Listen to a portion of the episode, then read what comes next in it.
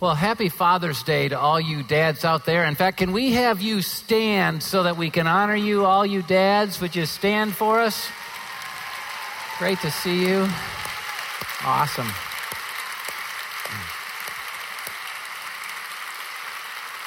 Well, happy Dad's Day. Enjoy those great gifts that you're going to get. And wasn't this men's choir awesome? They did such a great job. So proud of them.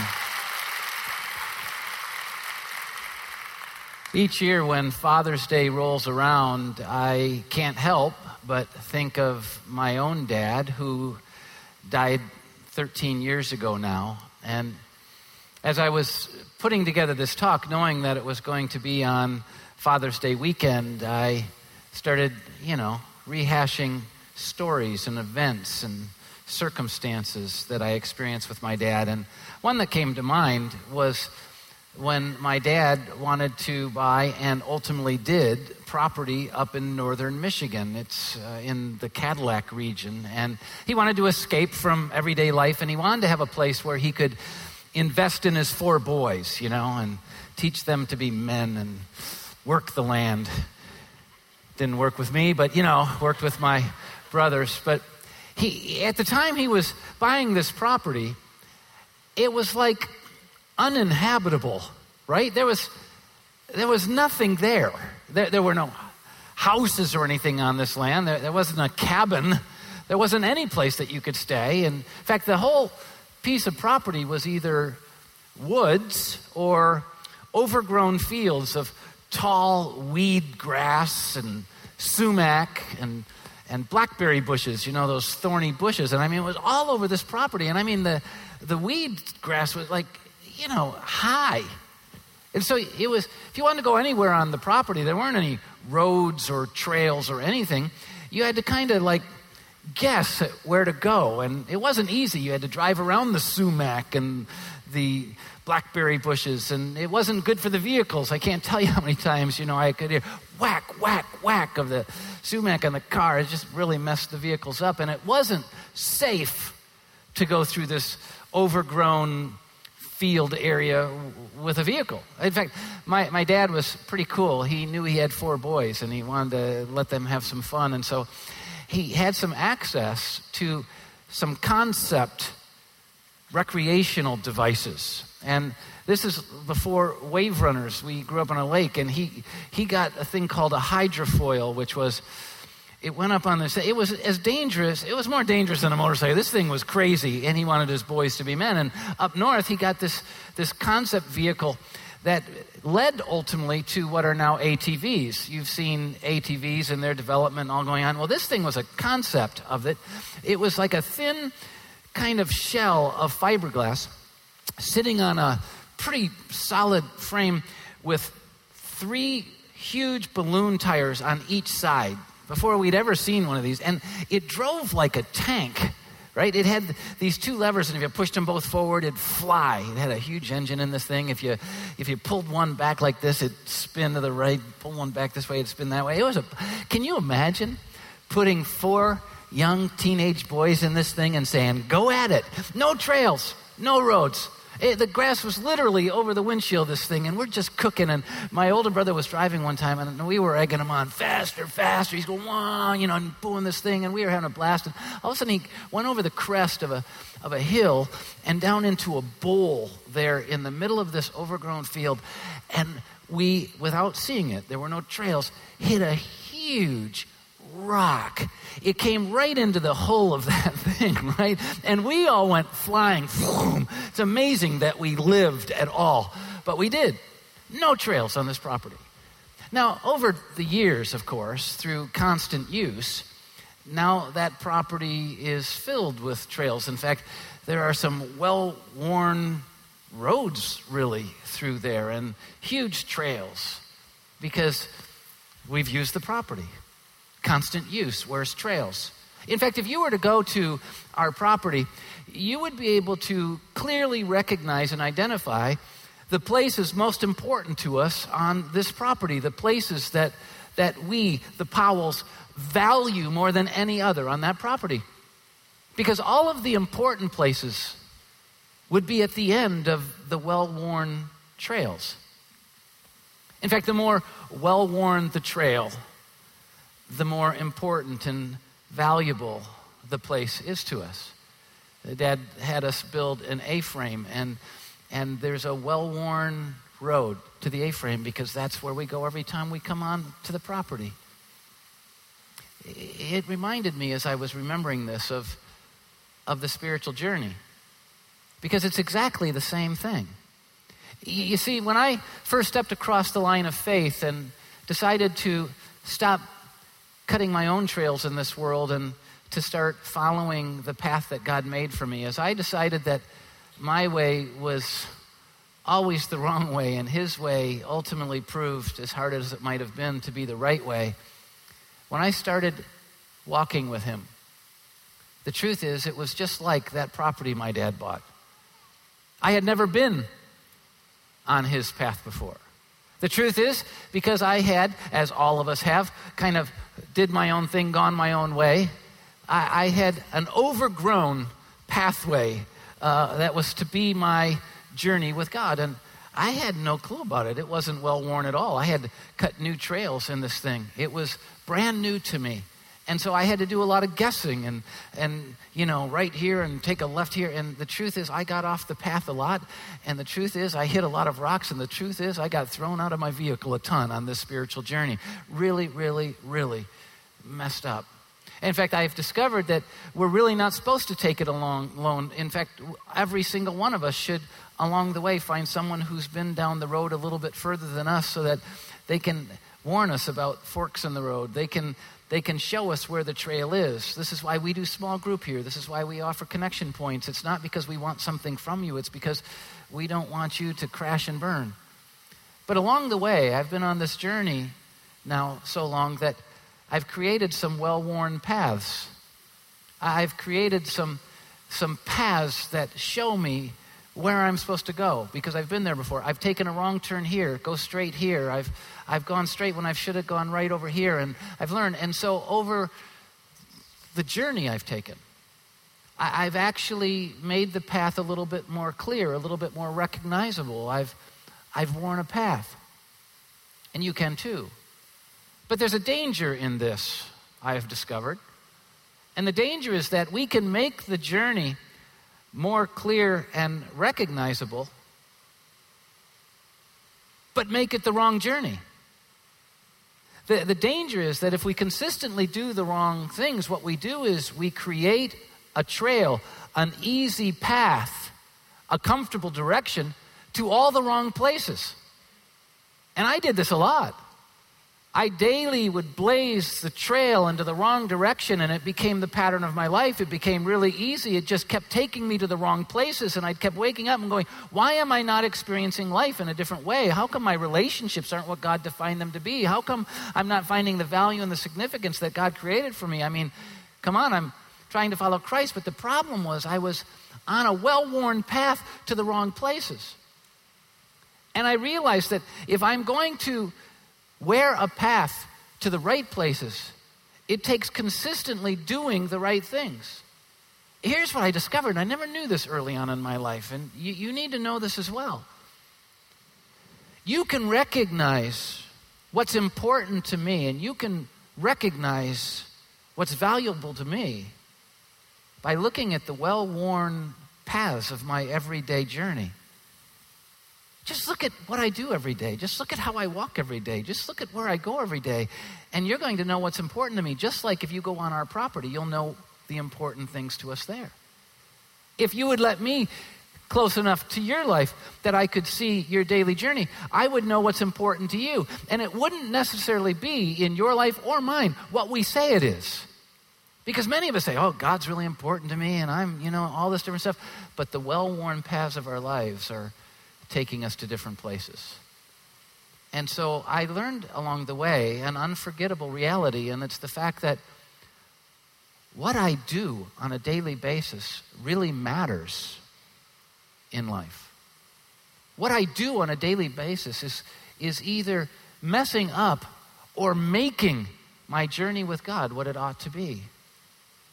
what I do is important. In this series, Unforgettable, we're talking about unforgettable truths that have transformed us, and, and we're sharing how it's transformed us and why with you so that it might become an unforgettable and impacting truth in your life as well. And, and this weekend, this Father's Day weekend, here's the unforgettable truth that I learned that I want to share with you.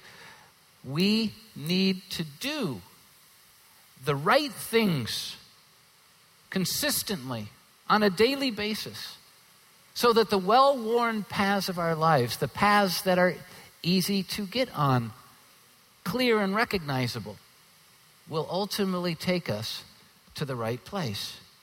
We need to do the right things. I, just want to kind of share with you how Jesus said it. Look at Matthew chapter 7, verse 17 through 20. Jesus says, likewise, every good tree bears good fruit. I guess it could bear fruit if it was a fruit tree. I'm not sure. but I think this is just fruit. But a bad tree bears bad fruit. A good tree cannot bear bad fruit, and a bad tree cannot bear good fruit. Every tree that does not bear good fruit is cut down and thrown into the fire. By a tree's fruit, you will recognize it. Uh, all you have to do is really replace the word tree with path, and you've got my illustration, don't you? Every good path leads to a good place, every bad path leads to a bad place.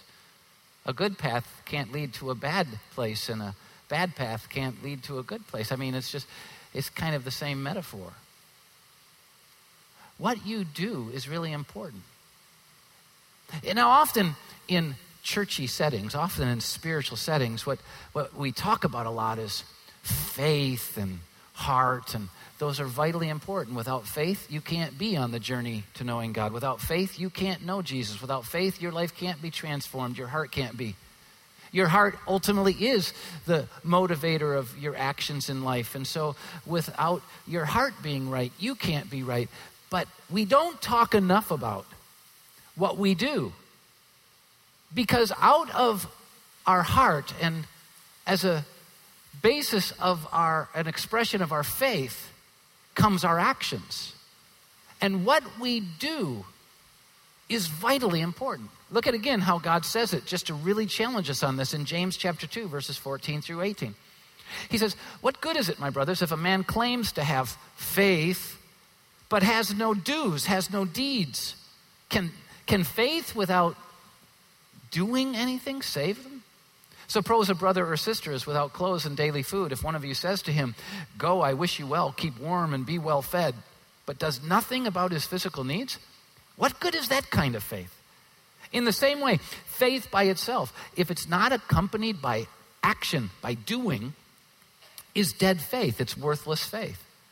But someone will say, You have faith, I have deeds. Show me your faith without your deeds, and I will show you my faith by what I do. What we do is vitally important. We need to do the right things if we're going to end up in the right places.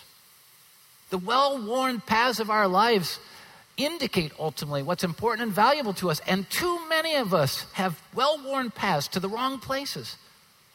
We need to do the right things. Now, before I get too far into this, I need to highlight a very, very, very important point. Doing the right things is not an absolute indication that you're living the right kind of life. Because this is what hypocrisy does. Hypocrisy puts on the outside the right things, but leaves on the inside all the wrong things.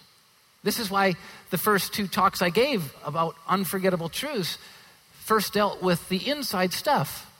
You know, when I when I'm on or make a claim that I'm on the path to following God, I can really know if that's true by what I love. Am I loving the right things or the wrong things? How is my heart? If I really want to know how I'm doing on this journey to knowing God and being on this spiritual path that He created for me, th- then I, I need to look at what I trust because I find that I'm getting ready to crash and burn. I'm getting ready to hit the rock and get thrown out of, you know, the vehicle when I'm trusting the wrong things. I have to trust the right things. But when I'm loving the right things and when I'm trusting the right things, then I should be doing the right things. And I have found that it's easy for me to tell you that I'm loving the right things and trusting the right things. And it's easy for me to convince myself that I'm loving the right things and trusting the right things. All the while, I'm not doing the right things. So, the reason I'm not experiencing the promises of God in those moments, the reason I'm not experiencing the fullness of God in those moments, is because I'm not truly loving and trusting the right things. And I know it because I'm not doing the right things. And so this has become a marker for me. There's nothing I want more for me, and there's nothing I want more for you than for all of us to experience God's promise and potential and fullness in our lives. It will never happen unless we're on His path. Too many of us are, are crashing and burning. Too many of us are getting thrown because we're hitting rocks, because our well worn paths are to the wrong places. We need to get that right. Too many of us are doing some right things on the outside, but the inside's messed up. Look what Jesus says about that in Matthew chapter 7, verses 21 through 23. Not everyone who says to me, Lord, Lord, will enter the kingdom of heaven, but only he who is genuinely doing the will of the Father who's in heaven, who's genuinely on the right path. Many will say to me on that day, Lord, Lord, Look at the things we did. We prophesied in your name. We drove out demons. We performed many miracles. Look at all our dues. But then Jesus says, But I'll tell them plainly, I never knew you. Away from me, you evildoers. Be careful to make what you do more important than who you are. Be careful about making what you do more important than your heart, than your faith. But be just as careful not to say you have the right heart and to say you have the right faith, but not to be doing the right things. Because here's what I've discovered I can do the right things and still be living the wrong kind of life, but I cannot have the right kind of heart and the right kind of faith and not be doing the right things. And so it's a great marker for me. Am I doing the right things or not? What are the well worn habits and patterns of my daily life like? Because when your life is right, you do the right things. So it starts with the heart, it moves to the head, and now this weekend we're looking at the hands, what we do. Now, in order to evaluate whether I'm doing the right things, I had to find a basis for that, and the basis for that is the great command. Why not? Jesus said there are two commands that literally, if we live them out, help us to fulfill everything God's designed us for. A guy came to Jesus says, What's the greatest command? And he couldn't give him one. He gave him two. He says, The greatest command is to love the Lord your God with all your heart, with all your soul, with all your mind, and all your strength. But I can't just give you that one because if you really love God that way, you'll love others. You'll love your neighbor as yourself. And so I've used those as the two questions for evaluating whether I'm doing the right things in life. And you could do this as well. The first question is this is am I doing the right things where it concerns God? Am I doing the right things where it concerns God? Is, is the doing of my life matching my declaration that I love God with all my heart and all my soul and all my life and all my strength? Am I doing the right things when it comes to God? And I've had to give myself some, some clear and tough hangers to look at, pillars to look at in relation to this. Let me just tell you something about myself that maybe you can relate to. I am easier on myself than I am on other people. When I evaluate myself, I give myself lots of margin. When I evaluate other people, it's a tough evaluation. Are you like that at all? So when I ask myself this question, am I doing the right things when it comes to God? My natural thing is, of course I am. You know, because I give myself, you know, I grade myself on a curve, a dramatic curve. So I had to give myself some tougher questions to really see if I'm there. And why is this? Because it's not enough to say I'm doing the right things when it comes to God, because that won't help me to experience Him fully. I really have to be doing the right things. And so I kind of start here. Am I doing the right things when it comes to seeking God first? Am I doing the right things when it comes to seeking God first? Because Jesus said, we human beings tend to strive for all the wrong things, the things that only God can give. And striving for the things that only God can give without striving for God first causes us to miss God and those things. And so Jesus said this in Matthew 6:33, seek first God's kingdom and God's righteousness. Seek first God and his ways, and all these things that we strive for will be added to our lives because they come from him. Seek God first. And so, once again, because I grade myself on a curve quite often, I'll go, you know, I'm seeking him first. And I use tones that kind of like give me room. Yeah, I'm seeking him first. I do some good stuff, right? But it's not getting me there. So then I have to go further. Okay, if he's really the first priority of my life and who I'm seeking first, then I should be seeking him with greater passion than I seek anything else. Because when something's valuable to me, a priority to me, I go after it with passion. And the truth is, even when I say I'm following him and I'm on the path knowing him and I'm trusting him and I'm loving him, the truth is, very often in my doing, I have greater passion for other things than I do for him, which means I'm not really on the path. Do you recognize yourself in that at all? Because we're probably a lot alike. Look what David said in Psalm 63 1. He said, Oh God, you're my God. Earnestly, passionately, I seek you. So much so, I mean, I love his metaphors. My soul thirsts for you, my body longs for you, like I'm in a dry and weary land, a desert where there is no water. And I have to be honest with you, more often than not, when I claim to be following God and on the right path, more often than not, He's not my first passion. Which means I'm not really on the right path. And, and then I have to go further with myself and challenge myself because I grade on a curve and and I have to ask myself, okay, am I seeking him first not just passionately, but I, am I seeking him first diligently? Am I more diligent and disciplined in pursuing him than in anything else? Than in my career, than in my pursuit of success and my you know, pursuit of security or whatever it is? And more often than not I have to go, oops, not more than anything else which means that I'm not really on the right path. Because I always have these questions why am I not experiencing God like other people are? Why am I not experiencing His promise? How come I'm not hearing His voice? How come I'm not knowing His way? How come I'm not experiencing the things He says He'll give me, like joy and peace and love? I mean, how come?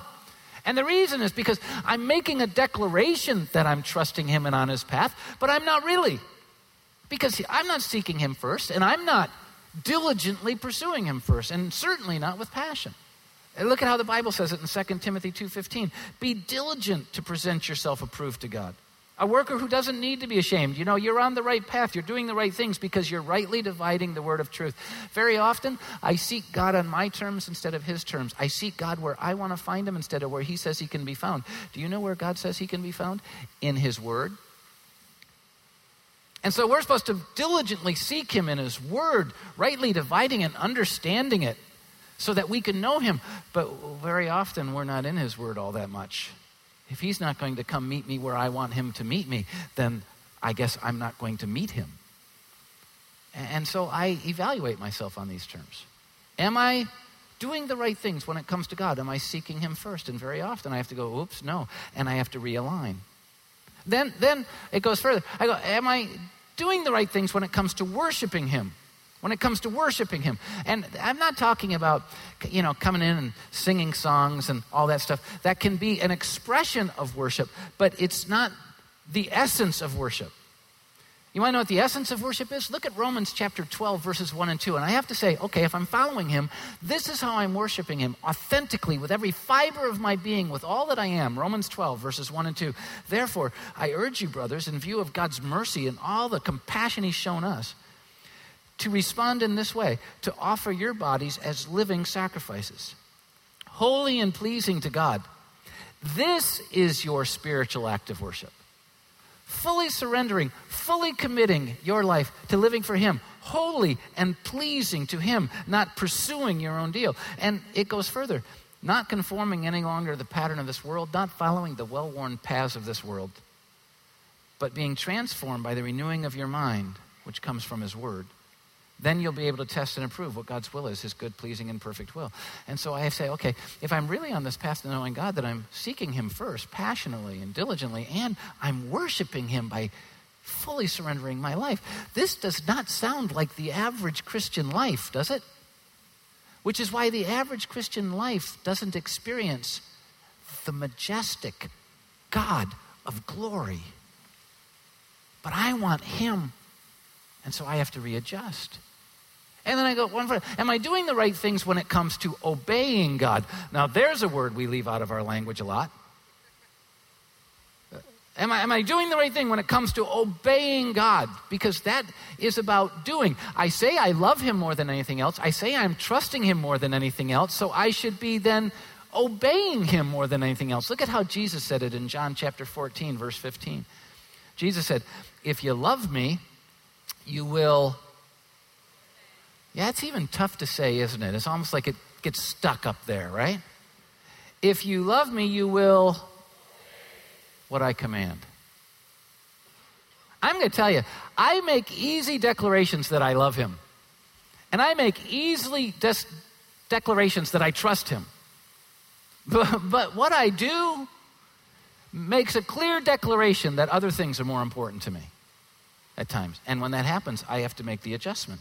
And I'm telling you, this gets really difficult for me. You know, I'm made of this really rotten clay, broken and messed up.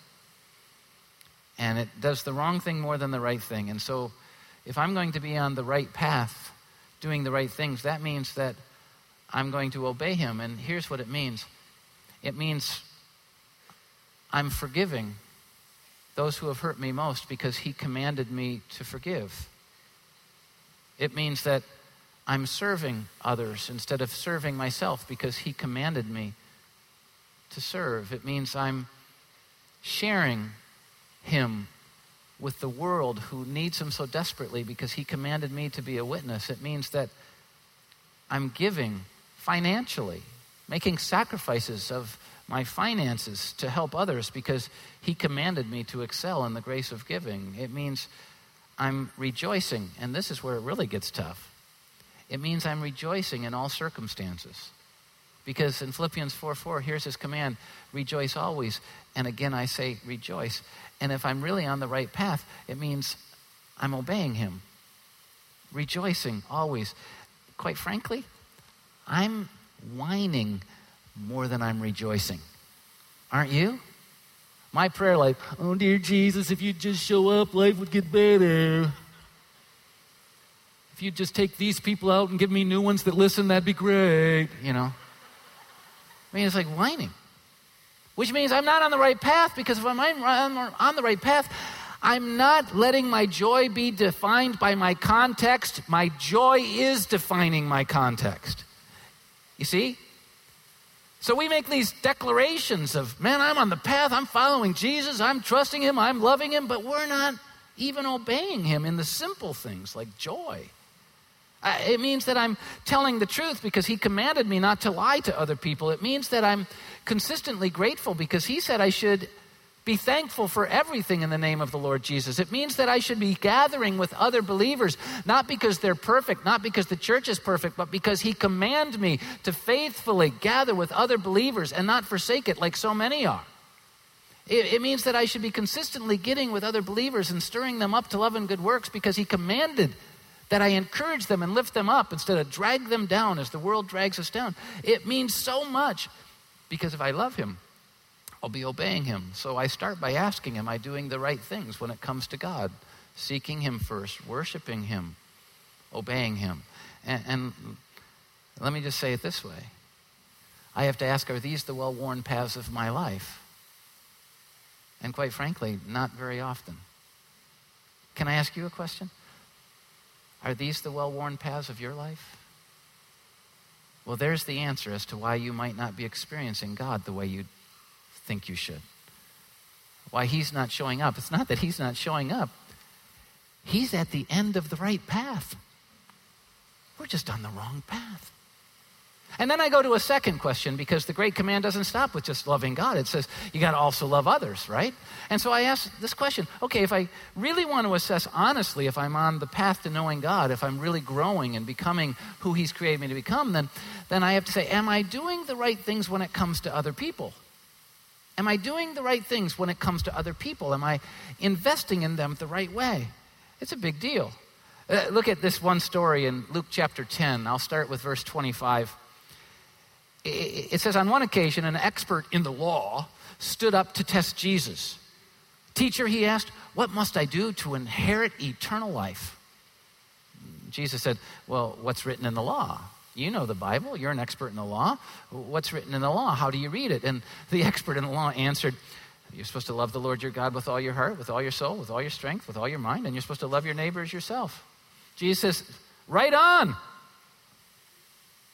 So do this and you'll live. Knowing that until his heart was transformed and his faith was transformed, this wouldn't happen. And this guy knew, well, that's really hard. The reason I'm, I'm asking you to tell me how to get eternal life, and I'm not wanting that answer because that's too hard. So, so the guy wanting to justify himself, rationalize his behavior, asked Jesus, Who's my neighbor? What? Really? Who's my neighbor? But the reason he's doing it is because he's like me. He's like you. We try to rationalize our behavior. We know what the Bible's saying, but we try and keep asking questions to make it say something different. Aren't you like this? When it comes to giving, you know, it's like, how much? God says 10%. Here's the question Is that gross or net? I get it. We're, we're trying to rationalize our behavior. I get it. And then we try and weasel our way down to about 0.0001% because we gave bazooka bubblegum to our neighbor. That counts for most of the tithe, right? I mean, we really do this. And so this is what he's doing. And so Jesus told a story to really help us to see ourselves, our rationalizing, natured selves, more objectively.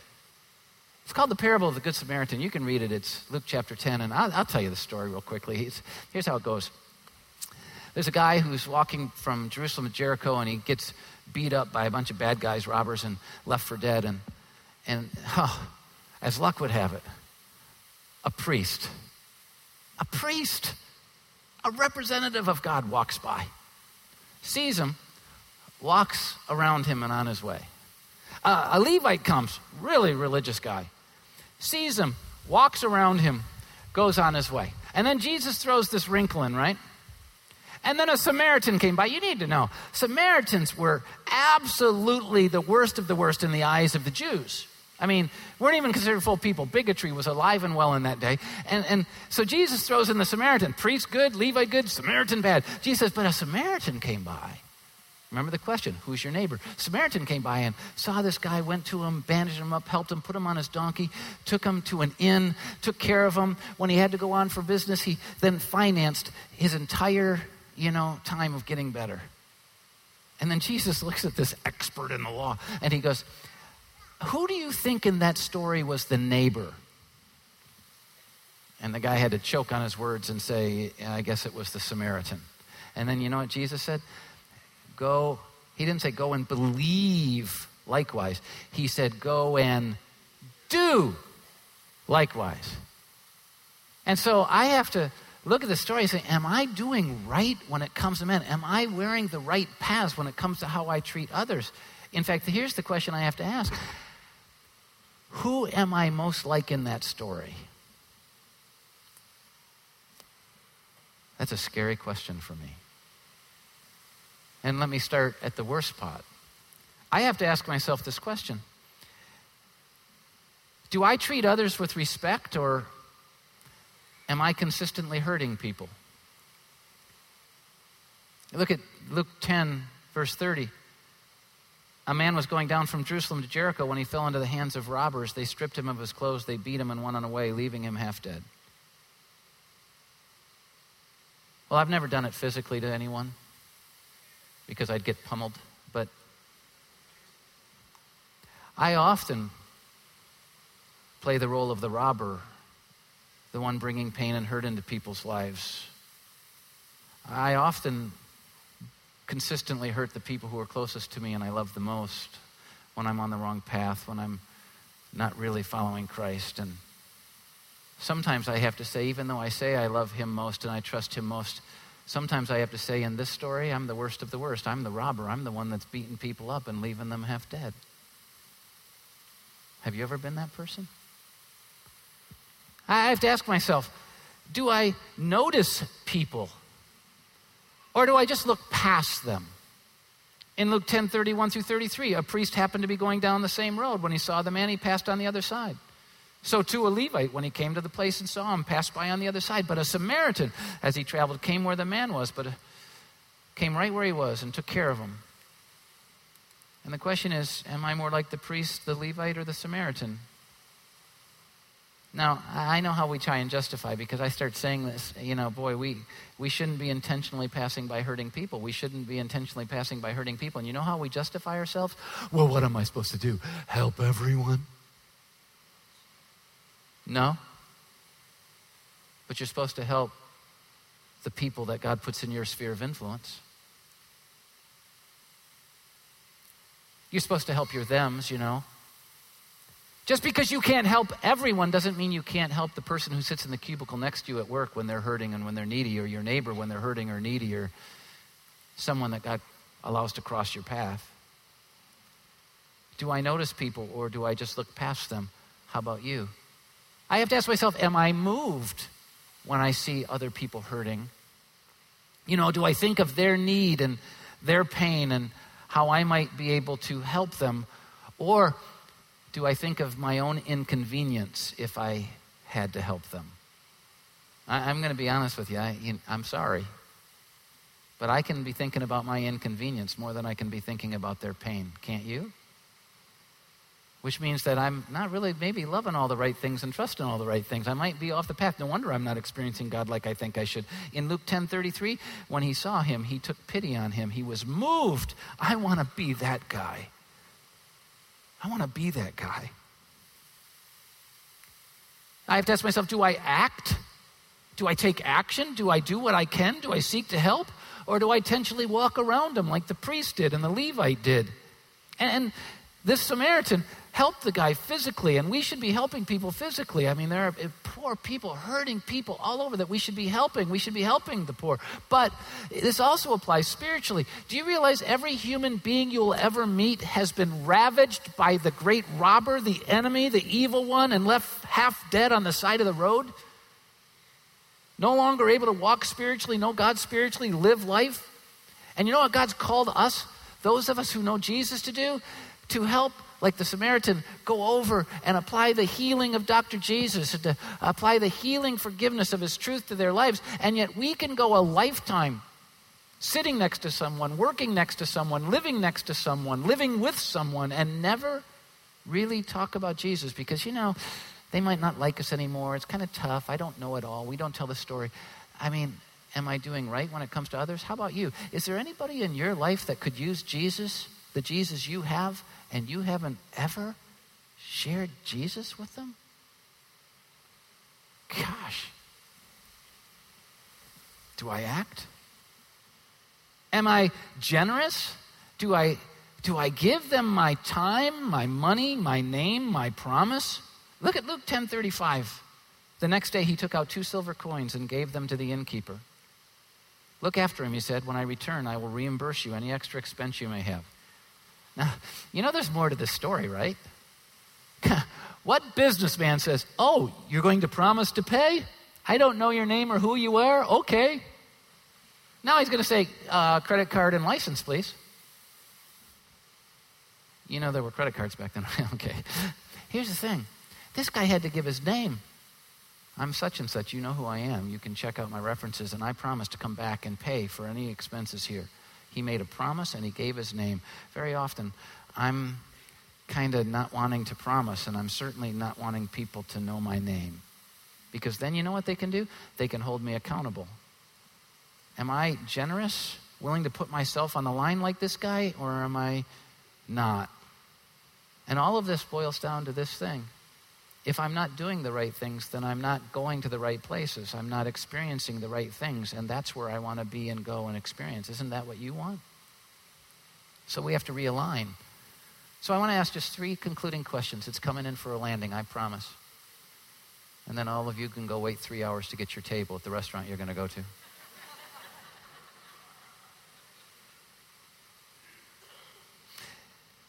The first question you have to ask is do, do you really know him? Now, I'm not talking to those other people. I know that's what usually people think. Oh, yeah, I'm glad he's asking that question for those people that need it. No, I'm asking the question for you. Do you really know him? Do you really know him? I, not know about him, not know a bunch of his truth, his cliches, not and know the whole church setup and all that. Do you really know him? Look what 1 John 2 3 says. We know that we've come to know him if we obey his commands. Ooh, ooh, ouch. We, we can know that we know him if we're doing the right things. Because a good tree produces what? Good fruit. A bad tree produces, oh, bad fruit. What are you producing? I have to go back to square one all the time. I believe with all of my heart, and I know for a fact that I've put my faith in Jesus, but the truth is, though I've put my faith in Jesus, there are many seasons of my life where I'm not really knowing Him. Do you know Him? Are you obeying His commands? I think there are some here who have never taken that first step onto the path of God into the overgrown meadows that God created to be your paradise. You haven't even stepped into that. Here's how you do it. Look at John 1:12. It says, "But as many as received Jesus, invited him into their lives by putting their full trust in his name, not in themselves, his death and burial and resurrection. God gives them the right to become children of God. You want to have a relationship with God, you want to get on the right path, you need to open your life to Jesus. And so just before I bring this talk to a conclusion, I'm going to ask if you'd just bow with me in a word of prayer. And if you're a believer here, I think you have stuff to talk to God about right now. But if you've never taken the step across that line of faith, pray with me. Take my words in this prayer and make them the expression of your heart to God. Just say, God, I'm, I'm on the wrong paths. Paths where I walk without you instead of with you. Paths that end up in the wrong place instead of the right place. I acknowledge I've sinned against you. But Jesus, you died on the cross to forgive me. And by faith, I'm asking you to do it. And you rose again to give me new life, and by faith, I'm claiming it. Make me a child of God. In Jesus' name, amen. If you just prayed with me, please let us know. Not so that we can offend you or bother you, but so that we can get you information about next steps you can take on this journey with God. In the program we gave you, if you're in one of our live campus services, is a connection card. You just rip it out, it's easy. Fill it out, and on the bottom, check that circle that says you prayed to receive Jesus. And then at every exit of our campuses, our boxes, you can just throw it in there, or you can hand it to a guest service person, and we'll send you information. And if you're watching church online, hit the What Next button, and we'll do the same exact thing for you. So once you know you know Him, then this is what you should do. You should ask, Am I really doing the right stuff when it comes to God? Am I really doing the right stuff when it comes to others? Am I really on this path like I think I'm on this path?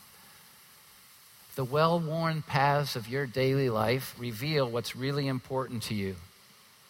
And if you're honest, like I have to be honest quite often, the well worn paths of our lives don't get anywhere close to the right place. But you know what the great news is? You can cut a new trail. When my dad bought that property, he put a couple of trailers on the property uh, and really stripped them out and turned them into bunkhouses, one of them, and the other was for the family. And, and that's where we lived while we were going to build the A frame. And it lasted quite a few years, the building project. And so we had this well worn path to the trailers on the back of the property, to the trailers. Why? Well, because that's where we were staying. But when the A frame was built, trailers were irrelevant. My dad ultimately came and bulldozed them out and buried them under the ground. They're gone. But there was still this well worn path to this place nowhere. It was ridiculous. It was weird.